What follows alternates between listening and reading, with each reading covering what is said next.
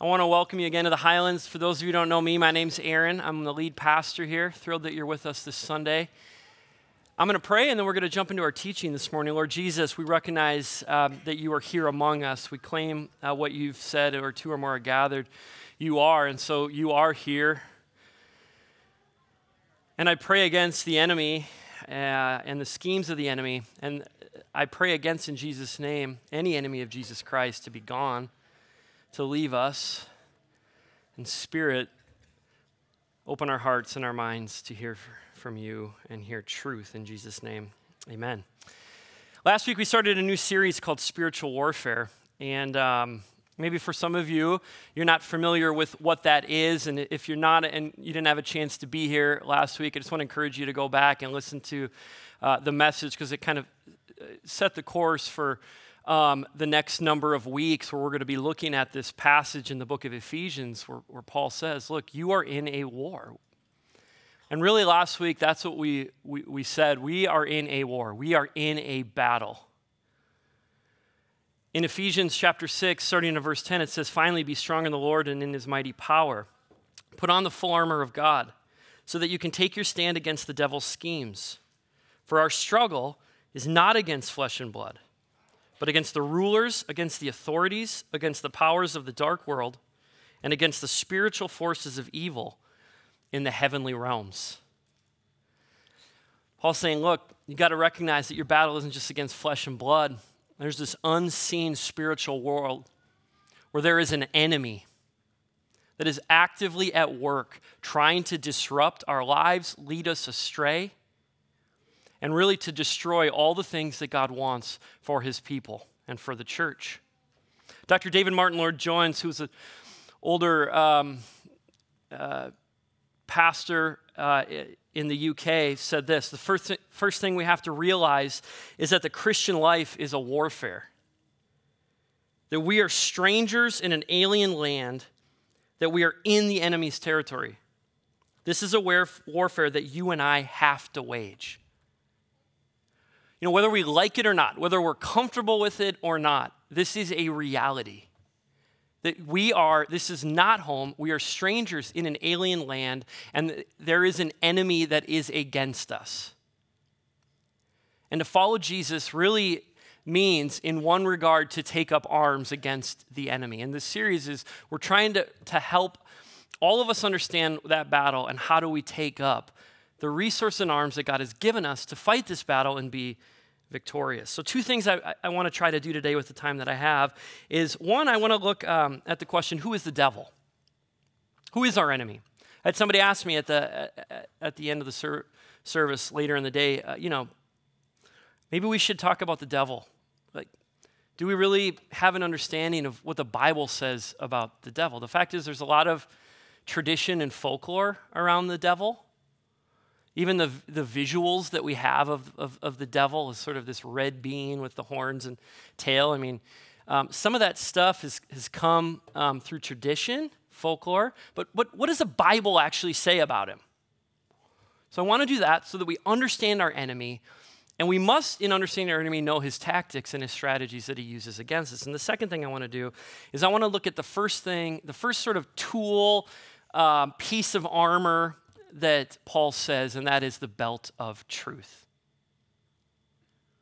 That we are called to put on first the belt of truth.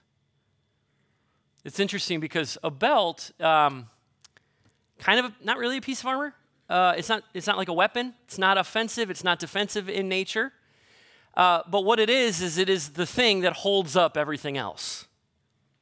It's fundamental to the soldier, the Roman soldier, in holding everything else up. I was doing a little bit of research in, in, uh, in you know, what was, what was key to our victory in World War II.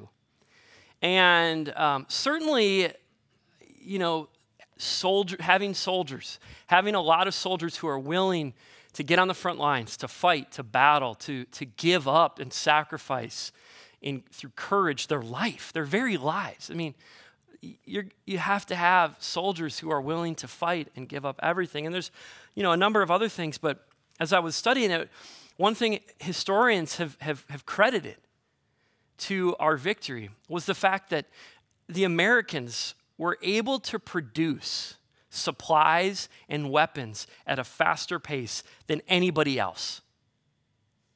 That here in the United States, we were churning out more ammo, more weapons, uh, more tanks, more airplanes, more supplies than anybody else. Along with our ability to have supply lines that got the resources to the soldiers so that they could fight and be victorious. That it was one of the key factors historically is, is a fundamental, and that is that we were able to produce so much um, to allow our soldiers to be victorious. And the belt of truth is really a fundamental. You hear that sometimes in sports, that analogy, like we're losing, we got to get back to the fundamentals. We're not doing the fundamentals right that it, it's hard to be victorious. It's hard to win in sports if you don't know the fundamentals and you're not practicing the fundamentals. Truth is fundamental to the Christian faith, it's fundamental to, to spiritual warfare. The belt of truth is what holds everything up. In fact, the Roman soldier, they would wear robes. We don't really wear robes. Maybe you do at a hotel or, you know, in privacy, but we're not showing up to church or work or kids' events in robes typically. But the Roman soldier would wear a robe under their armor. And the belt was vital because what before a Roman soldier would enter the battle, they would lift up their robe and they would tuck it into uh, their belt so that they were ready, they were mobile. I mean, imagine if they're running into battle and they're trying to turn and they step on their robe. They're going to have all sorts of problems. And so the belt was important because it allowed the soldier to be ready, to be agile to be able to move, to be able to fight and be victorious. And the Word of God, it's got to be our foundation. It's got to, to be part of our fundamentals of our faith and the fundamentals of what it means to follow Christ. So, who, uh, who is the devil? He's public enemy number one, chief opponent of God and God's people, leader of an uncounted demonic forces that want nothing but disruption, death, and chaos in mankind's life. He is engaged in an all out war against the forces of God, the forces of good in the universe. We've been looking. Paul says to the church in Ephesus put on the full armor of God so that you can stand against his schemes. James tells Christians that if they resist the devil, he'll flee from them. Peter tells believers to beware. He is always on the prowl like a lion. We have an enemy. And if we're going to stand against him, stand firm against him, we need to know who we're up against. However, there is a lot of sort of folklore. And so, what does the Bible actually say about Satan? And while I can't cover everything, I want to cover a few important details of what the Bible tells us about Satan. First, Satan is his name. It was a name that was given to him, and the name means adversary. It's a transliteration of a Hebrew word which means adversary or opponent. And when you look at the Hebrew scriptures, you actually see that Satan was used multiple times in the Old Testament, often referring to anyone who was blocking or challenging someone else. The, the, the Hebrew Bible would call these figures Satan because they were acting as adversaries. So, how did the devil get this name? Well, over the centuries between Malachi and, and Jesus, Jewish writers began using this label as a name of the biggest adversary of them all, this divine being who rebelled against God in the heavenly realms and shows up in the Garden of Eden as a serpent tempting Adam and Eve to eat the forbidden fruit. Theologian and author Dr. Michael Heiser says the dark figure of Genesis 3 was eventually thought of as the mother of all adversaries. And so the label Satan got stuck to him. He deserves it. It is his name, and it defines who he is and what, he's, what he does. He is against us, he is against God. And he, his work is to try to trick us. So, in fact, we are against God. And we live in a world that is against God. He is our adversary. The second thing is part of his origin story, while we have bits and pieces of his origin story, because I think that's always a question that comes up. Where did he come from? Why, you know, why, why could he even exist? Um, what we do know for certain is that pride fueled the devil's origin story. You wouldn't uh, expect um, to find a, a, text that gives us that insight um, in a letter about church leaders. Uh, but it, it, Paul does in the book of First Timothy. He's writing and he, he's talking about church leaders and the requirement for being a leader in the church. And in 1 Timothy 3 6, he says, um, he gives a warning that any elder or any leader in the church, any pastor, must not be a recent convert or he or she may become conceited and fall under the same judgment as the devil. In other words, um, you know, it, it's unwise for someone who's just recently become a Christian to be put in a high position of authority because they might become prideful. Like, look at me. And in turn, fall under the judgment, according to Paul, of the devil. So we know that the devil, pride was a part of his origin story. And we know, we get clues that there was a rebellion against God in the heavenly realms. That a spiritual being um, rebelled against God in pride and had a fall from grace, was cast out of heaven. Pride is the predominant theme we have clues throughout the scriptures, and, and there's a number of them, but one of them I want to share is Isaiah tells a parable, and he's telling it against the king of Babylon, who's just an evil guy, prideful guy. And um, the prophet Isaiah, he compares um, the king of Babylon with this particular, uh, particular am- ambitious divine being who has fallen from heaven. That's right out of Isaiah 14 12. And at one point, this character, this divine being who fell from heaven, the devil, says this to himself. So this is not God speaking, this is the devil. He says, I will ascend to the heavens. I will raise my throne above the stars of God. I will sit enthroned on the mount of assembly, on the utmost heights of Mount Zaphon. I will ascend above the tops of the clouds. I will make myself like the Most High. That is Isaiah 14, verses 13 through 14. So, in this, this, this parable that Isaiah is telling, comparing the king of Babylon to this divine being, we get insight into Satan. That he rebelled against God because he wanted to be God. He wanted to be like the Most High. But there can only be one of those, and that is Yahweh, the God of the Bible, our God. And so he was cast out of heaven, cursed. We see it right away, you know, like in Genesis 3, the serpent is cursed to the dirt of the world, to, to be on his belly. But he's been, what we know, he's been cursed out of heaven. And he, ha- he has nothing but death and destruction and pride and arrogance and evil front of mind. And what he wants nothing more is in his rebellion to God to turn as many people away from God and the truth of God and, what, and, and the truth of Christ. And he's powerful. He is. The Bible talks about the fact that he rules the nations of the earth. The author of uh, 1 John says the whole world is under the control of the evil one. When Jesus is being tempted, at one point Satan uh, brings him and shows him all the kings of the world and their splendor. And he says, All this I will give to you if you just bow down and worship me. And there's really no indication here that Satan's bluffing. In fact, in John's gospel, Jesus calls him the prince of this world. And like, how did he get all this power? Well, sin.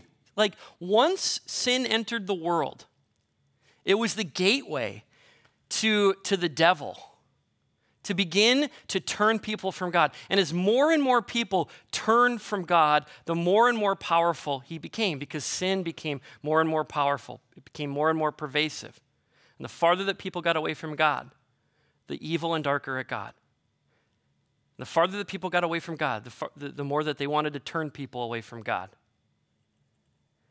And so over time, it just gave him more and more power. And if we look, we can see that in many ways, the world is continually turning against God. and it is through the schemes of the enemy and the sin of the world. And yet, let's not give him too much credit because he's limping. He's wounded, he's bleeding out, he's on the defensive. Even though from the time of the Garden of Eden until the time of Jesus, he was accumulating power, when Jesus comes, everything changes. Jesus resists his, temptation. He lives a, a, life that no human was po- could possibly live, sinless, and then he dies as an atoning sacrifice to defeat the power of death and sin. But what you see when Jesus comes is he comes and he's like, he starts proclaiming the kingdom of God. Like the kingdom of God is now here.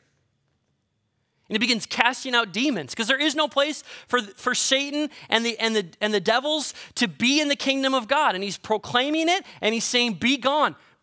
You, you can't be here. So we get glimpses really early on. When Jesus shows up on the scene, Satan's power is coming undone.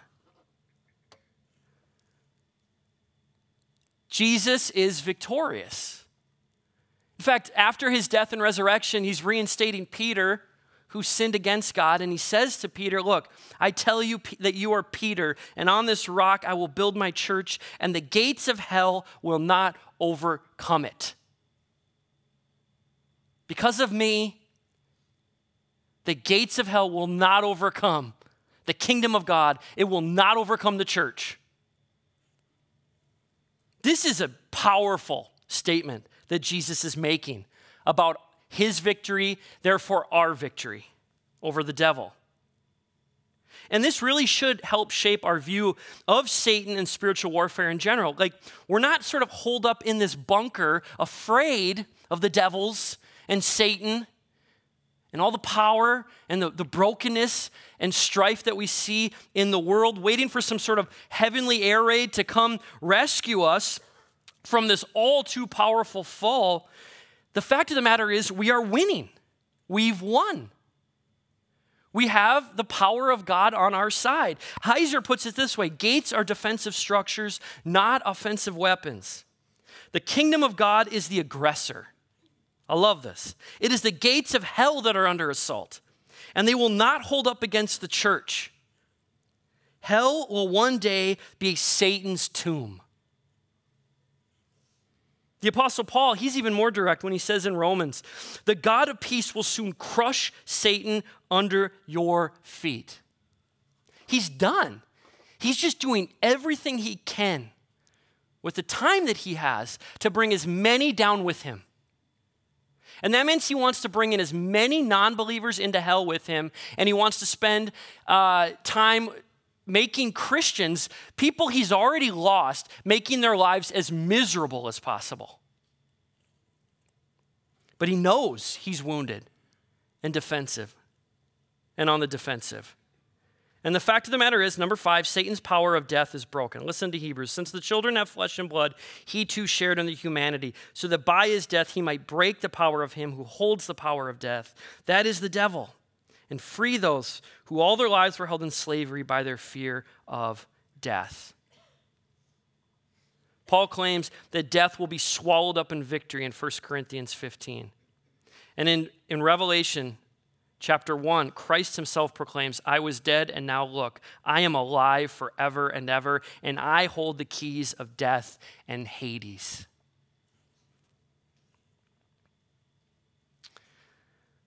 Number six, and the next two are really tactics that he uses against us. And this is where we need, in knowing our enemy, we need to understand his strategies against us and how do we respond to them. Number six is this Satan is a liar He's, he is a pure liar. He is a liar by nature. Jesus um, says in John chapter 8, he was a murderer from the beginning, not holding to the truth, for there is no truth in him. None.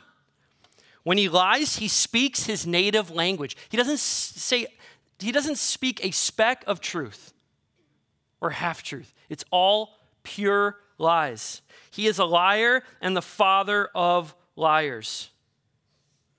He is cunning. He's a deceiver. He's an accuser. We have to recognize that Satan's uh, language His native tongue is lies.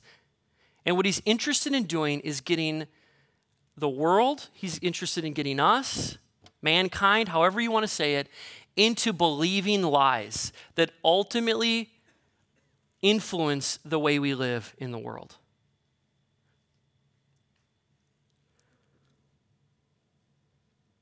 This is why he says, Paul says, you need to put on the belt of truth. Stand firm with the belt of truth buckled around your waist.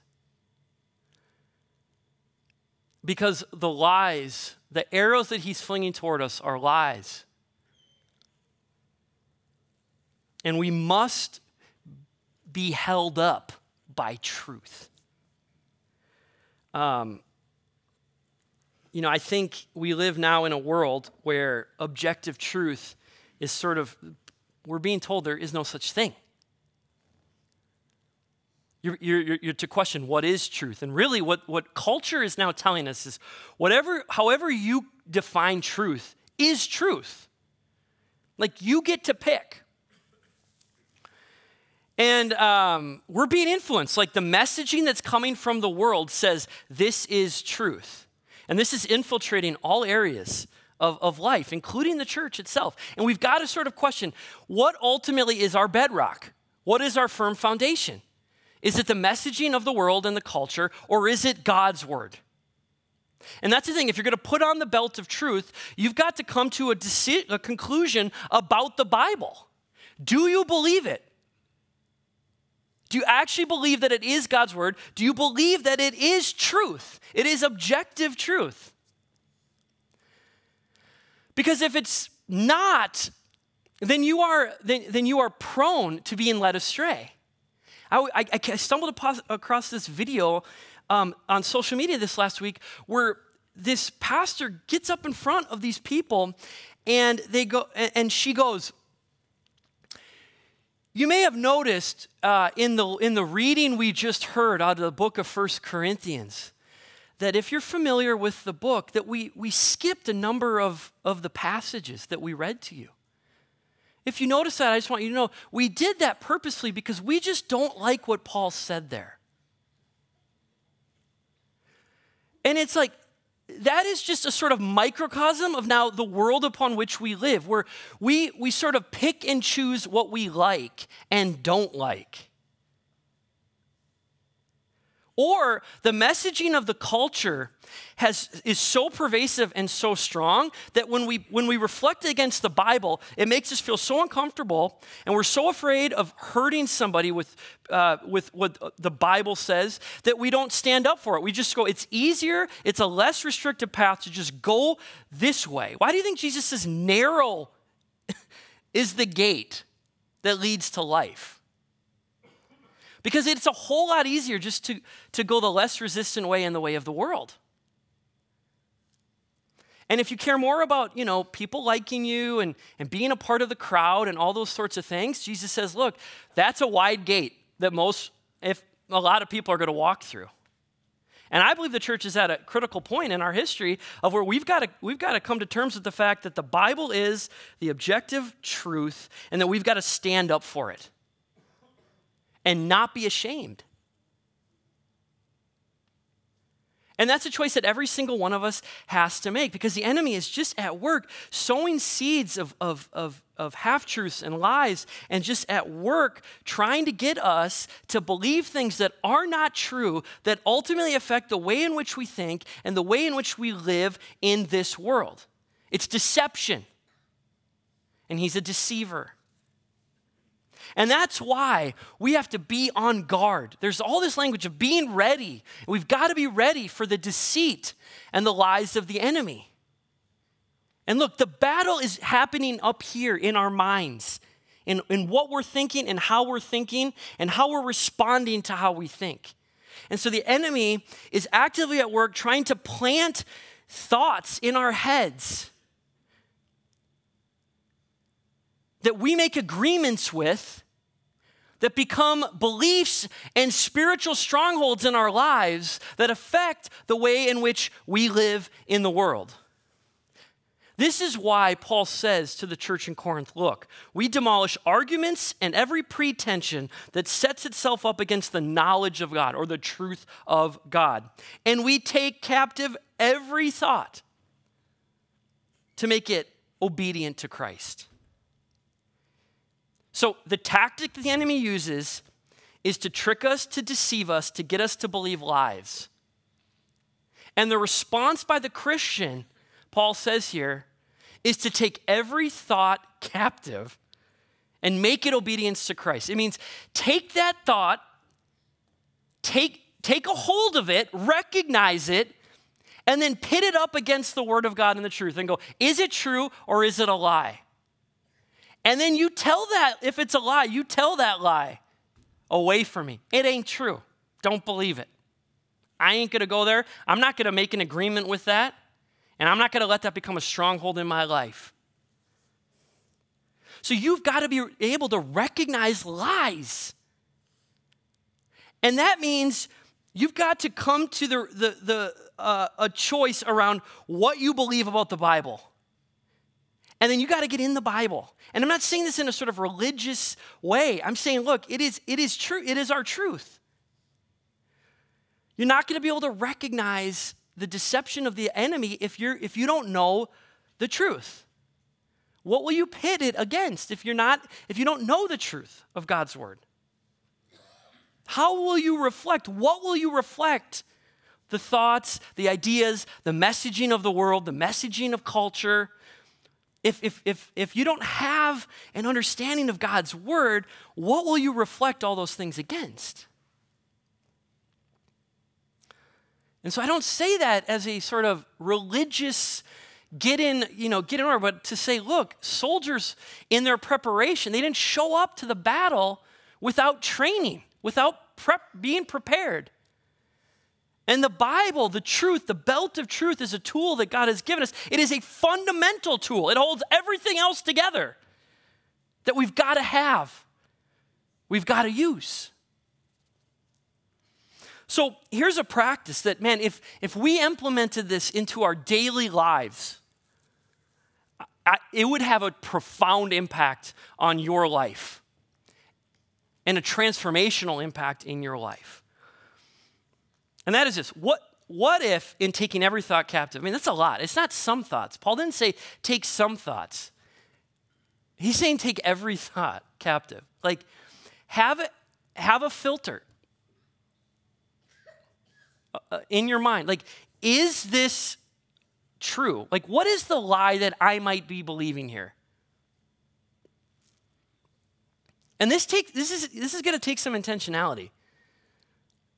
But you you, got to start filtering uh, what you're thinking, and you got to go.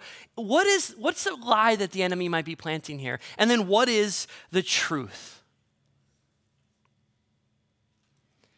And then you go and you go. I reject the lie that, and I accept the truth that. This is a practice that my mentor taught me many years ago, and I was like, man, I've never heard this in church. And I was like, man, what if, if I'm living this out, if I'm teaching my, like, like the people I'm in relationship with to do this, like if I'm teaching my kids, do you know how, do you know the, like the enemy, he wants you, but man, he wants our kids maybe even more. If he can get the next generation, and the lies that are being poured into our children's minds and ultimately shaping them, if we teach our kids how to think this way, it will dramatically change the way in which they live. But to go, okay, what is the lie that I'm believing? Here's, let me give you an example. Let's say you just go, man, you know, I look around in the world and just everyone else has it better than me. Everyone else has it together. Man, everyone seems to have gifts that, like, I just don't have. They're, everyone else is way more talented. Everyone else has things that must make them happen. I don't have any of it. Like, I'm worthless. No one likes me. There's no way that God has planned for me. I'm a nobody. I'm worthless. My life is meaningless. If those thoughts enter your head and you, you agree with it, you go, Yeah, I agree. That's true. You're making an agreement, and in making an agreement, you're, you're, you're giving an invitation for a spiritual stronghold to take place in your life. Because then you're good, that's how you're gonna live. You're gonna live as if you're a failure. You're gonna live as if you're nothing. You're gonna live as if your life is meaningless and it has no purpose. But if you're able to recognize that that is a seed that the enemy is planting in your life, and it is not true, why? Because listen to Ephesians 2. For we are God's handiwork. Other translations say, we are God's masterpiece. We're His best. We're created in His image. Created in Christ Jesus to do good works, which God prepared in advance for us to do. Do you see? That is what's true of you.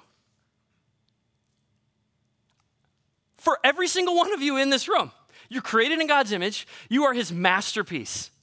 And guess what? Before you even were born, He had a plan for your life.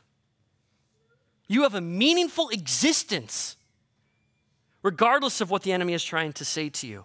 So, what do you do? If you recognize this, what's it mean to take every thought captive? What's it mean to put the belt of truth on? What's it mean to fight? You go, I reject the lie. I think I put a slide up here. I reject the lie. And I would, what I was taught is you do it out loud. So let me give you, I would, I'd be having conversations with my, my mentor, and he would just be listening to what I'm saying. He goes, Aaron, what's the lie? Where, where are the lies in this, what you're sharing with me?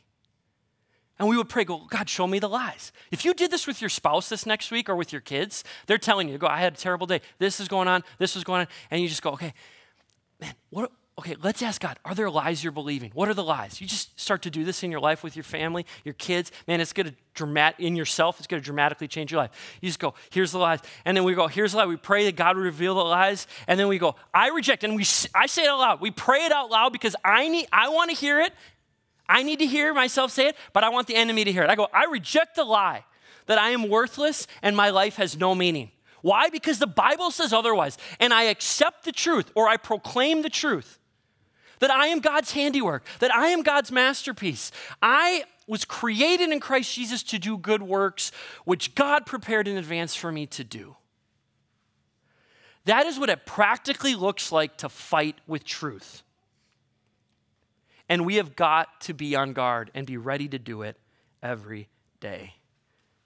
So, constant monitoring of our thought life and to know the truth, to be in the Word, to, to know what is truly true of us. Okay, seven, discord gives Satan an advantage. This is another tactic that he uses. While Satan's power is broken, he's not powerless yet, and he's at work trying to take down as many people with him as possible. And what the Bible tells us is that things like un, um, unconfessed sin, um, unforgiveness, resentment gives Satan a tactical edge over us. It gives him a sort of right to bug us. So um, when, when, when, you know, you're forgiven. But in James it says, you know, pray for one another. Confess your sins to one another and pray for one another so that you may be healed. That we can be forgiven but still be deeply wounded. And there's something about confession and prayer and uh, that, that we experience healing. And, and so, look, we're all guilty of sin. And there's been times in my life where I've waited way too long to receive God's forgiveness because there's a part of me that goes, if I just sit in the ugliness of how I feel right now, then in some way I'll, I'm paying for it. But that's like, that's a lie. God already paid for it. Jesus paid for it with his own blood. You don't have to wait, receive it. Right when you mess up, just receive it, regardless of how you feel. See, what the enemy wants to do is you mess up, you sin, you feel gross about it, and he wants to use that emotion against you to get you from stop receiving the forgiveness of Christ, the healing that he desires in our lives, so that Satan just kind of has this strategic edge over us. So we're called to confess. Don't wait. And it's hard and it hurts. Trust me, I've had to confess sin in my life that all I can say it was awful to have to admit it. and it, it, it's not easy and it's not fun, but afterwards, there's something that overcomes you as a believer, and that is the healing of God. But until we're willing to step out and participate and, and, and, and do that, Satan has a tactical edge. The same with unforgiveness. If you're holding grudges against people, if you're unwilling to forgive, you give Satan a tactical uh, advantage like uh, over you. Some of you in this room, you, you, may you may have discord with people, even in this church. You're not speaking to one another. You, have, you, you, are not, you are unwilling to, to forgive them. I just want to say, like, you're giving the enemy a tactical edge in your life to just bug you and, and, and, and destroy you. And so unforgiveness is just fertile ground for, for the enemy. And so we've got to repent daily, forgive daily, and accept daily God's grace. Okay, I'm almost done. Satan's defeat is certain and imminent. We see it all over. Revelation says the devil who deceived them will be thrown into the lake of sulfur or fire, where the beast and the false prophet have been thrown. They will be tormented day and night forever and ever. That is not a pleasing thought and truth for the enemy, but it is the truth. He knows it, and he knows his time's limited. He knows victory is ours but he's actively at work trying to take down as many of us as he can. So, Satan is God's chief enemy, therefore, he's our chief enemy. And yes, he's powerful, but he's not powerful enough, and we do not need to be afraid. We are on the offensive. Jesus is storming the gates of hell. He's inviting us to storm the gates of hell, and they will not stand. But we have got to be on guard, wrapping the belt of truth around us to, to to fight off the, the, the, strategies, lies, and deception of the enemy. And it means taking every thought captive in obedience to Christ, digging into God's word so that we're ready and prepared, so that we can proclaim who we truly are and we can say, No, I do not believe that. That is not true. I reject that lie and I accept the truth that I belong to God. So I'm going to invite the band out, and one of the things I want to do as we close our service is something I've I don't think we've done before, but that is um, I'm going to play a song that's been particularly uh, powerful in the last number of weeks. My wife shared it with me, and I've been blasting it on uh, loud in my car. Um, and, and uh, it's really an anthem. It's a proclamation of the truth of who we are. And so um, instead of asking the band to sing it and do it, which I know they could, um, we're going to just play the audio with the words on the screen. And I want the band to join us as a church, singing and proclaiming that. And just to receive that. And so we're going to. We're going to stand now. Go ahead and stand with us. We're going to play the audio. The words are going to be on the screen. And I just want to invite you to, to, to, to claim this claim the words of, of this, this song, to shout it. Like this is this is this is true of, of who I am. And allow God just to maybe even in this moment bring deeply rooted lies that you've believed to bring them to the surface so that, that you can say, No, I reject it. I break that agreement. I break that spiritual stronghold, and I accept the truth that I belong. I am God's masterpiece, created in Christ Jesus to do good works, to have a meaningful life that He prepared in advance before I was ever born. I am forgiven by the blood of Christ. I have everlasting life. I am a citizen of heaven. I've been adopted into God's family. These are the truths that we must hold tightly to. These are the truths that must shape us. So, Jesus, thank you that you are the Word. And we look to you, God. Speak truth into our lives. Help us see truth. Help us to be in your Word, not to be religious, but to know you. To be able to thwart the schemes and tactics of the enemy. And I pray, Spirit, that you would bring to mind, even now, maybe the spiritual strongholds, the lies and deception that we've believed, maybe for most of our lives. That maybe today we could finally let go. That we could receive the truth of what you say about us. Maybe there's some of us who have unrepented sin that we've been holding on that's been in the dark for far too long. We recognize the enemy has a stronghold over us. You give us the courage to tell someone, to pray with someone so we could be healed. Maybe we have division among us. Maybe there's unforgiveness among us. Would you give us the strength that even while we were sinners, you died for us?